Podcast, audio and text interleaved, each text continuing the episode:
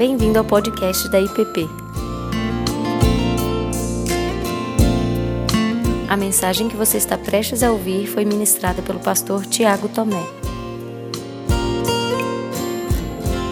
Bem, meus irmãos, as quintas-feiras, é, como sabem, tenho ido lá na casa, na, na unidade de detenção, os menores, que fica ali na Papuda. E,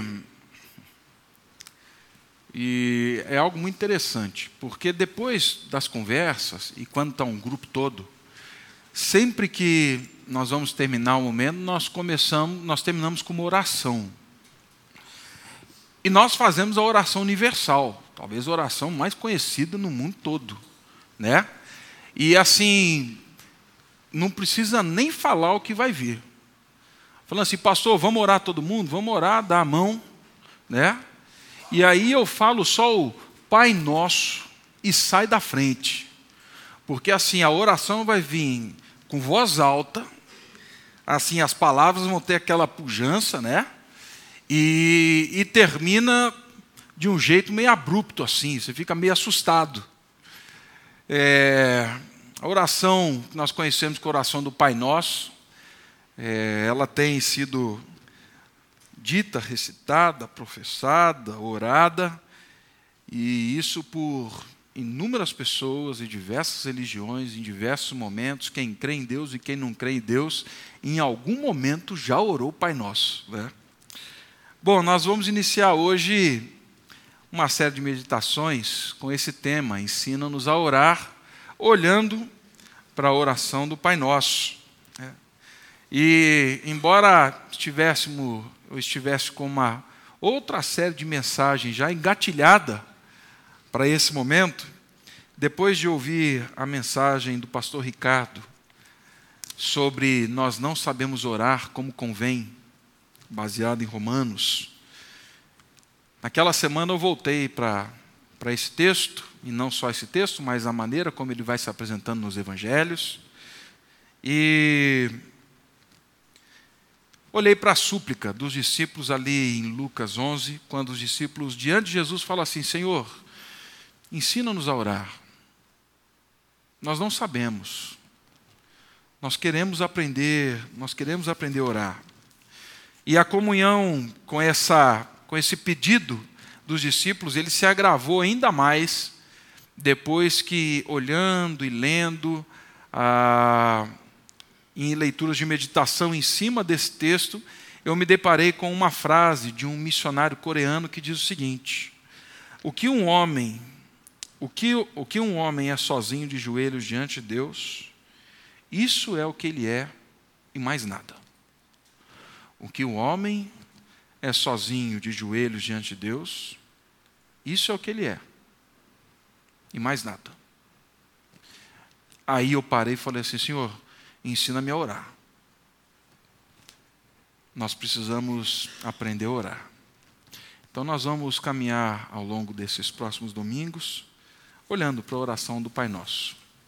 De alguma maneira, tentando perceber nessa oração também quem somos diante de Deus, para que possamos ter clareza diante de joelhos diante do nosso Deus, quem nós somos, nem mais nem menos mas quem nós somos. Para isso, vamos orar, clamar ao nosso Pai.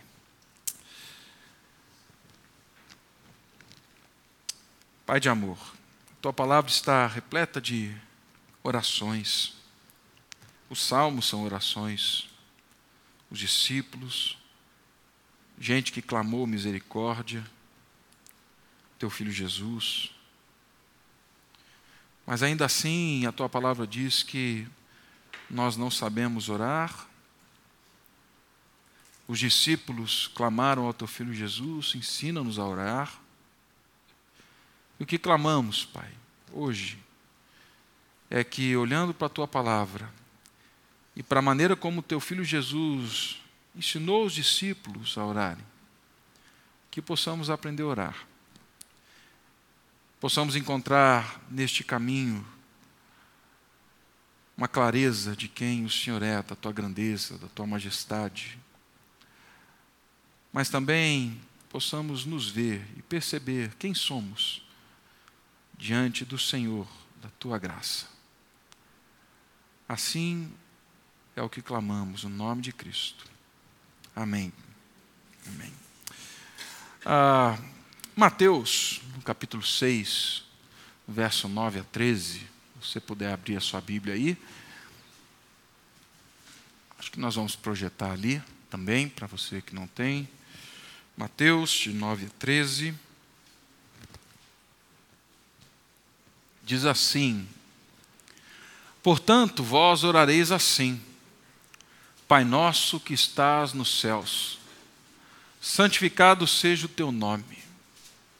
Venha o teu reino, seja feita a tua vontade, assim na terra como no céu. O pão nosso de cada dia nos dá hoje.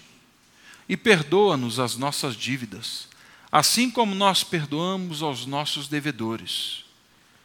E não nos induzas à tentação, mas livra-nos do mal, porque teu é o reino e o poder e a glória para sempre. Amém. Amém. Fiquei me perguntando, será que Jesus pretendia que os seus discípulos e nós hoje, né, é, ficássemos repetindo essa oração como papagaio? Ensina-nos a orar, olha, faça essa oração aqui que se você fizer desse jeito, dessa forma, repetindo essas palavras, vai ser igual pegar a lâmpada mágica e esfregar e o gênio sair e as coisas vão se resolver, né? Será que era isso que tinha na mente? Eu creio que não. O que eu acredito é que Jesus ele tinha a intenção de que os discípulos entendessem as verdades, as atitudes, os desejos embutidos em cada palavra daquela oração. Afinal, nós estamos falando do Verbo encarnado, que usa as palavras, sabe como usá-las e sabe como elas são caras. Cada palavra, então, dessa oração nos remete a realidades preciosas, realidades maiores, sobre o nosso Deus, sobre quem nós somos e sobre a comunidade, sobre o nosso relacionamento comunitário.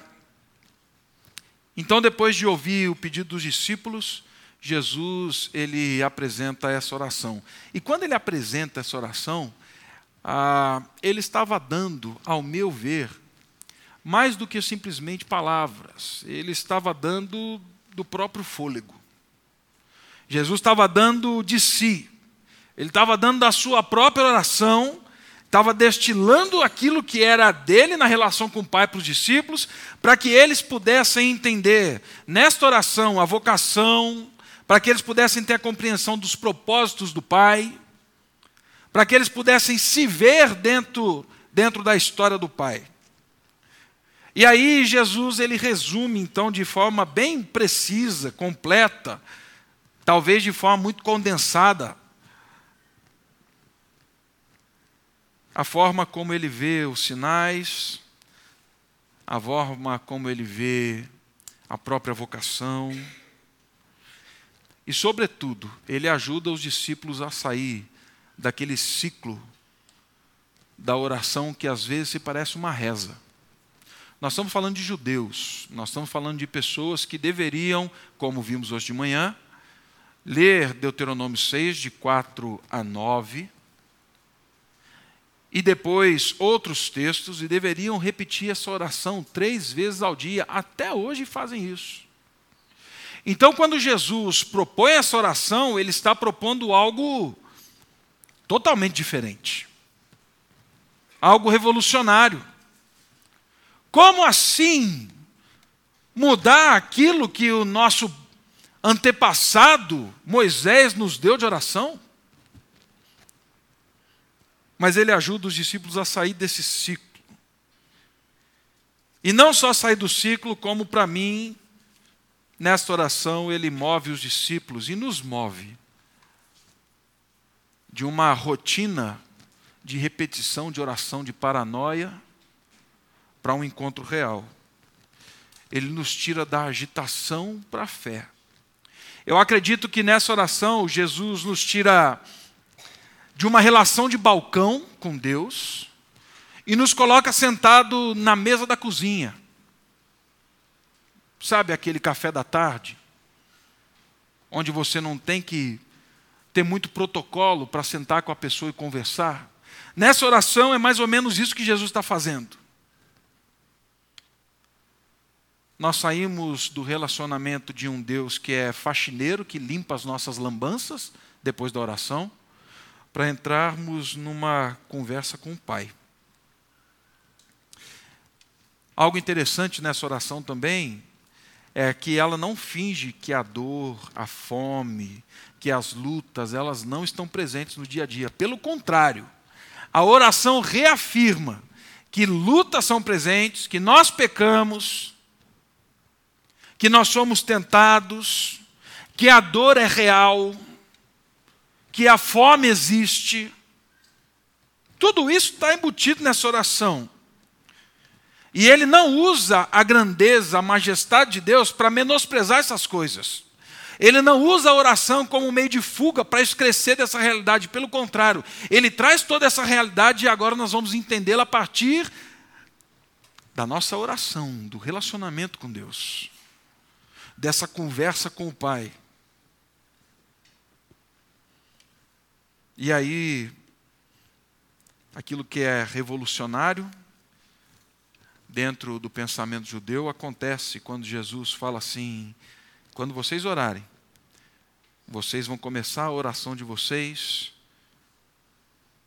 e a conversa de vocês dirigindo-se ao Deus como Pai. Vocês vão começar essa conversa e vocês vão se curvar diante da grandeza, colocando diante dele as fragilidades, mas vocês vão colocar diante de um Pai. E aí então nós temos a primeira frase da nossa oração: Pai nosso que estás nos céus, santificado seja o teu nome. Nós poderíamos aqui falar de inúmeras realidades da paternidade de Deus sobre o seu povo. Nós cantamos, nós lemos e nós proclamamos que Jesus é o Filho de Deus. E eu a partir dessa realidade, é que eu gostaria de tentar entender o que significa quando nós chamamos Deus de Pai.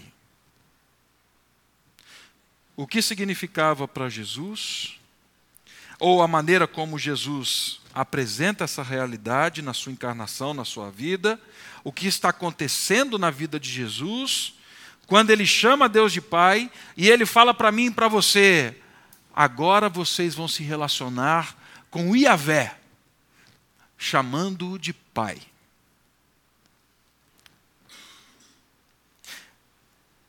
Essa palavra pai, nós já vimos aqui na igreja várias vezes, é a tradução de Aba. E muitos costumam dizer que ninguém antes de Jesus havia chamado Deus de pai, usado essa palavra Aba, que ele usa lá no jardim do Getsemane, onde essa expressão aparece cerca de seis vezes. E as pessoas dizem, então, os comentaristas, eles dizem que dessa forma é que Jesus nos introduziu ao nível de intimidade com Deus. Não está errado, mas em certo sentido não está completamente certo. Por quê? Porque antes disso, e vimos isso na escola dominical, Deus já era conhecido como Pai. Antes disso, muitos já haviam chamado Deus de Pai.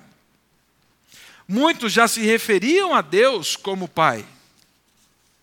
E o que significava para esses chamar então,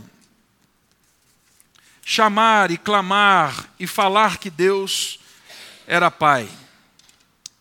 Primeira ocorrência dessa palavra, ela acontece lá em Êxodo, no capítulo 4, no verso 22. Quando Moisés é chamado para libertar o povo do Egito, e aí Deus então se revela no capítulo 4, no verso 22, e fala assim: Você vai a Faraó, e você vai dizer para ele: libertar o meu povo. Por quê? Porque Israel é meu filho. Israel é meu primogênito. É lógico que com a construção nós sabemos que ele estava falando de Jesus, por meio de quem todas as coisas seriam reestruturadas. Mas naquele momento ele chama assim o povo de filho. Deixa o meu filho ir para que me sirva.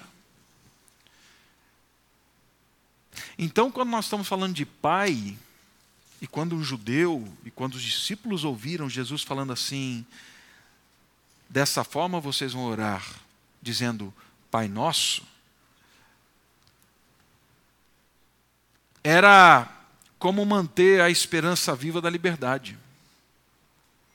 Era como manter viva a, a chama da liberdade.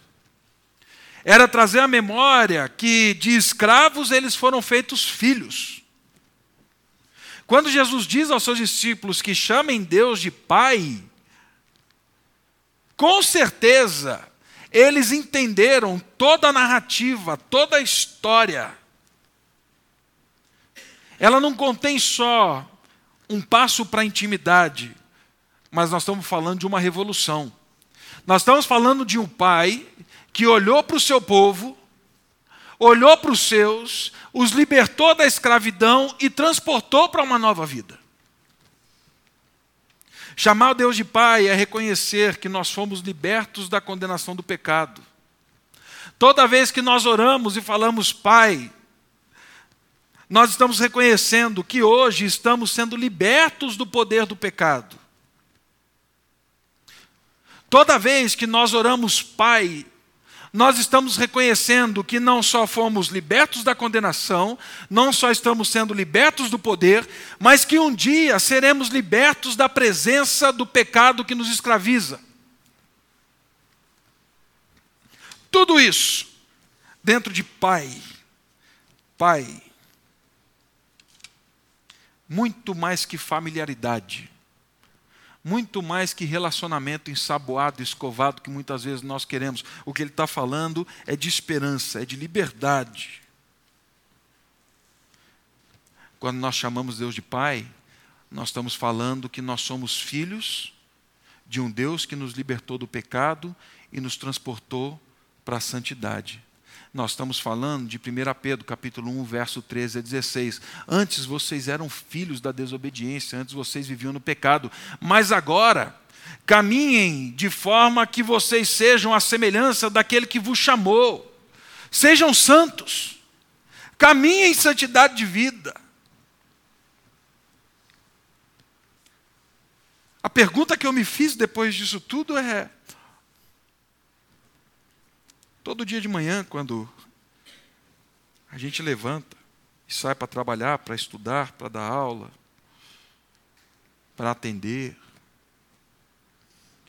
quais são as minhas ações, como eu vivo?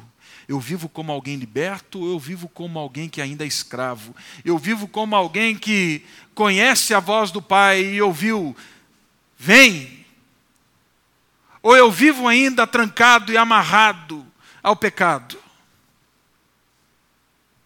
Quando oramos Pai Nosso, nós estamos falando do Deus que nos libertou do pecado. Nós estamos falando do Deus que nos convida a viver em santidade. Nós estamos falando de um Deus que fala assim: mudem a forma de viver, a forma de fazer as coisas, a forma de enxergar, a forma não só de agir, mas de reagir. Sejam transformados. Eu sou pai de vocês, eu sou santo. Sejam santos como eu sou santo.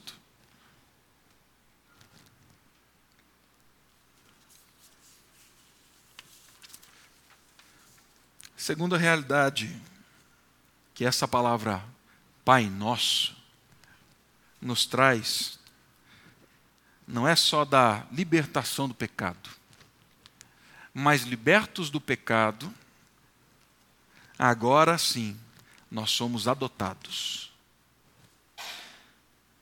Essa oração ela é feita sim em termos familiares. Embora sejamos criaturas de Deus, somente aqueles que receberam Cristo Jesus têm o poder de serem feitos filhos de Deus. João 1, 12.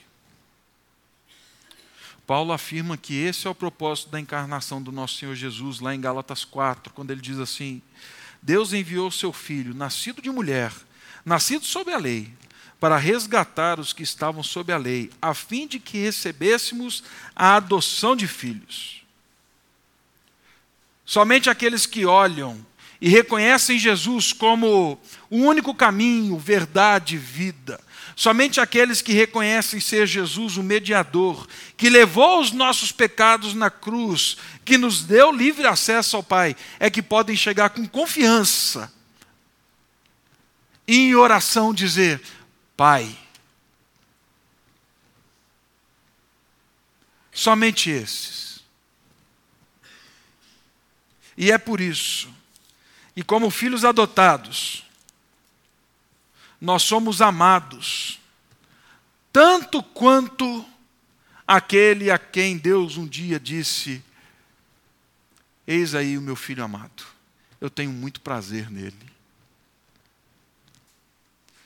Nós não vivemos, meu, nós não vivemos um amor de Deus de segunda classe.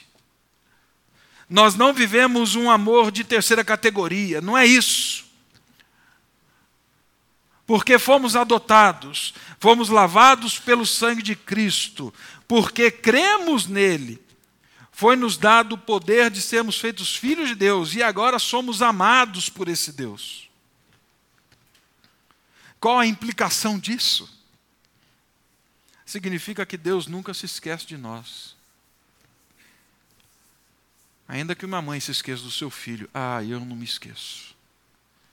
Eu jamais me esquecerei de um filho meu.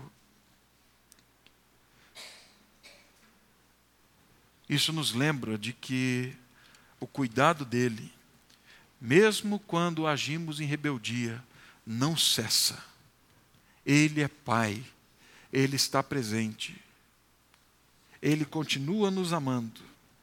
Significa que, nos momentos que precisar de correção, Ele vai corrigir, como ele diz lá em Deuteronômio 14, no verso 1. Porque é meu filho, se precisar, vou exortar, vou corrigir, porque eu amo.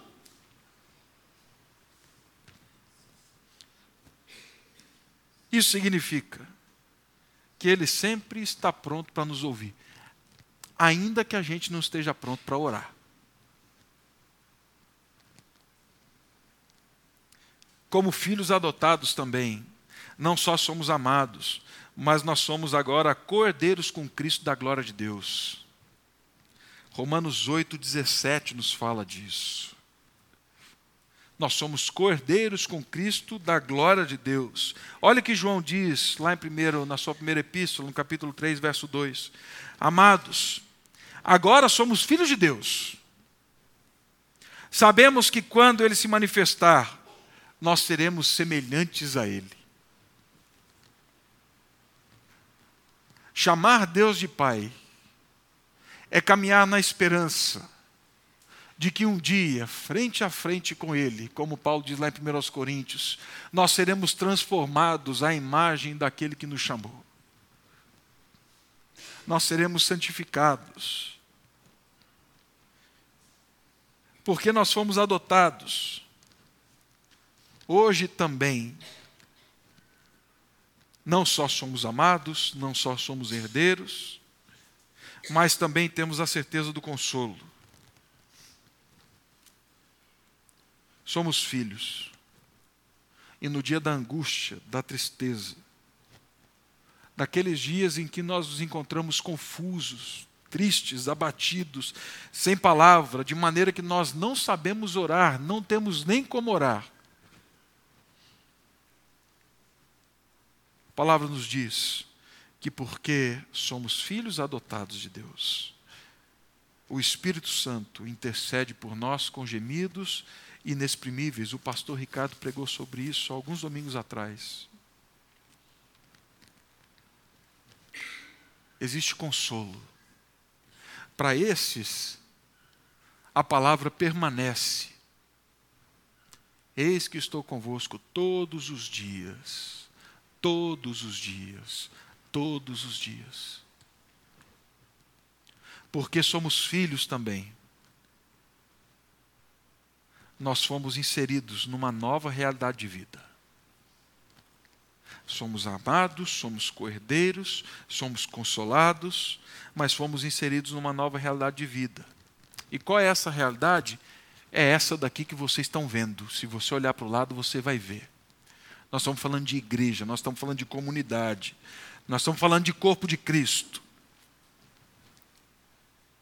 Como filhos de Deus, nós somos convidados a amar o nosso irmão, amar no cuidado constante, amar no cuidado por meio da oração. Nessa oração, ele vai me dizer e vai dizer para mim e para você que quem chama ele de pai não pode escolher irmão. É ele quem faz isso. É ele quem chama a gente para a mesa.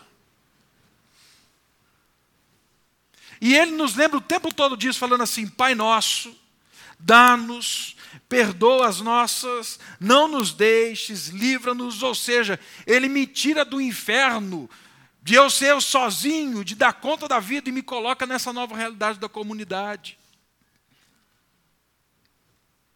Então, quando eu falo de Pai, quando eu oro e falo Pai, o que está claro, posto diante de mim é um Deus que me libertou, um Deus que me adotou, mas também está claro de um Deus que me chama a uma vida de obediência porque Ele é Pai e nos ama, Ele nos chama à obediência. No Evangelho segundo João, Jesus usa a imagem de pai e filho para explicar o propósito daquilo que ele estava fazendo, estava realizando. Nós encontramos isso ao longo do Evangelho de João. Discípulos, quando ouviram isso, entenderam muito bem, porque naquele tempo ah, o filho necessariamente era um aprendiz do pai. E ele aprendeu o ofício observando o pai. E normalmente, quando se estava nesse ofício, aprendendo algo, quando a pessoa se deparava com algum problema, era comum ele voltar para o pai e perguntar assim: como é que eu resolvo isso? É desse jeito mesmo? Eu vi e é assim mesmo?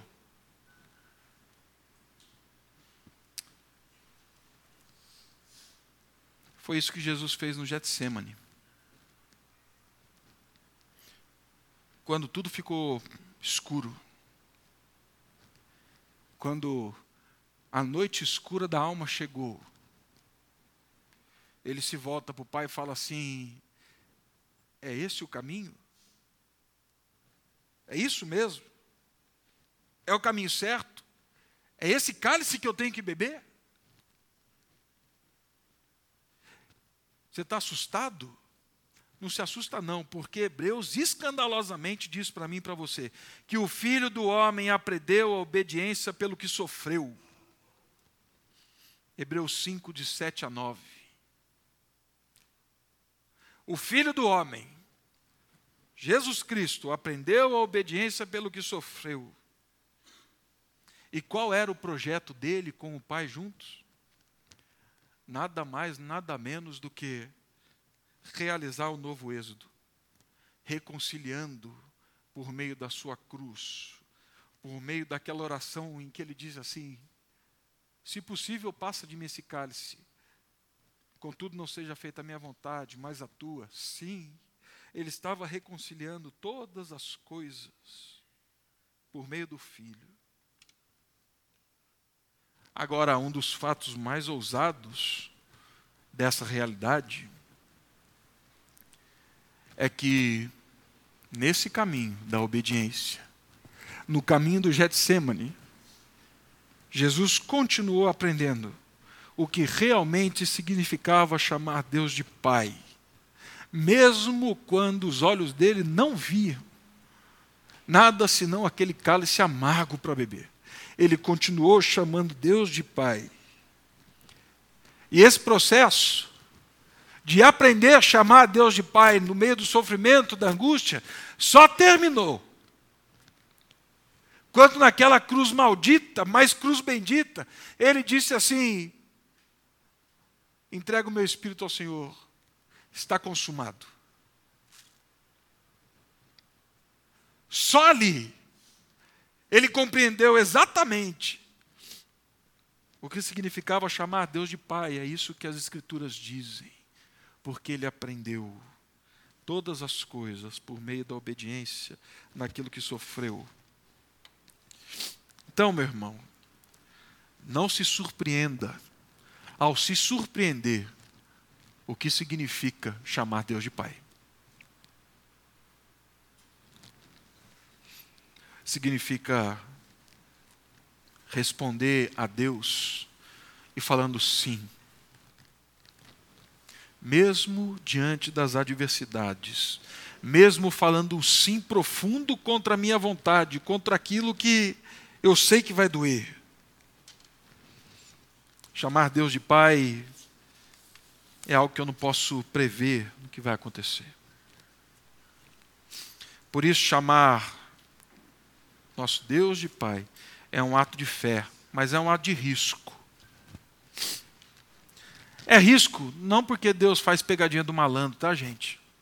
E aí é, estou aqui, vai para o lado eu te peguei. Deus não está nem um pouco preocupado em ficar fazendo pegadinha com a gente. É o risco porque em algum momento nós vamos ter que chegar diante dele e falar assim: Oi, pai. É esse cálice? Seja feita a tua vontade, porque eu confio no Senhor. Eu sei do teu caráter. No final do Evangelho de João também, Jesus diz aos discípulos que, assim como o Pai o havia enviado, ele o enviaria, enviaria os seus discípulos ao mundo. Quando nós chamamos Deus de Pai, nós aprendemos a obediência também nesse envio. Um envio de revelar essa luz de Deus no meio da escuridão do mundo. Quando chamamos eu de pai, nós respondemos a esse chamado, como o nosso irmão mais velho. Sermos pessoas das quais a dor do mundo é mantida sobre a luz, para que Cristo cure, para que Cristo traga vida. Assim, Pai nosso que está nos céus, seu nome será santificado seu nome será exaltado, seu nome será glorificado. Mas na medida em que entendemos de verdade, como povo, o que significa dizer que Deus é o nosso Pai. A nossa salvação é proclamada quando dizemos Pai. A nossa filiação, ela é proclamada quando dizemos Pai. A nossa obediência na dor e na proclamação é anunciada toda vez que dizemos Pai. Por isso, ao longo destes domingos, quando nos voltaremos, clamando para que Ele nos ensine, vamos clamar para que Ele descortine os nossos olhos para vermos quem é o Pai a quem nós vamos orar. Quem é o Pai a quem vamos clamar.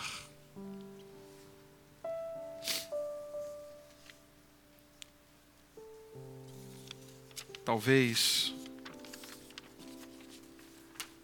quando tivermos isso claro na mente, a gente possa se surpreender a gente possa surpreender quando de joelhos sozinhos diante de Deus, olharmos quem somos e não mais dor, culpa e angústia tomarem conta de nós, mas sim a certeza de que somos libertos, somos filhos e vivemos debaixo da palavra dele, porque ele é bom.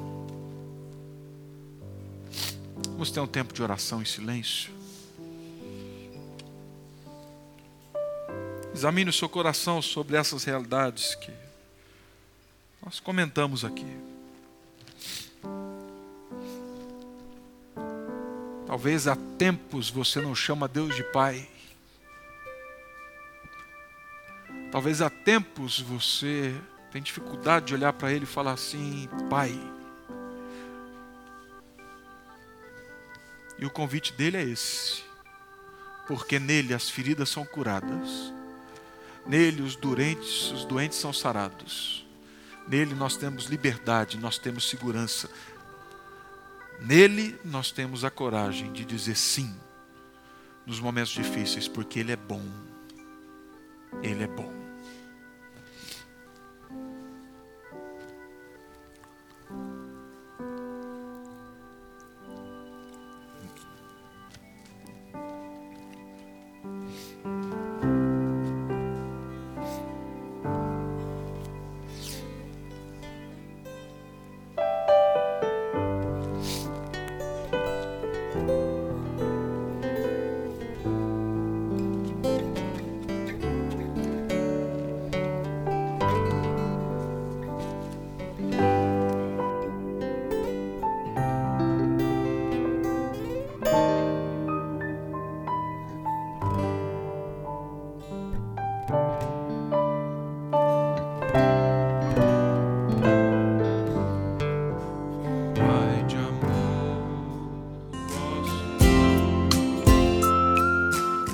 Você acabou de ouvir o podcast da IPP. Para saber mais, acesse nossa página em www.ippdf.com.br.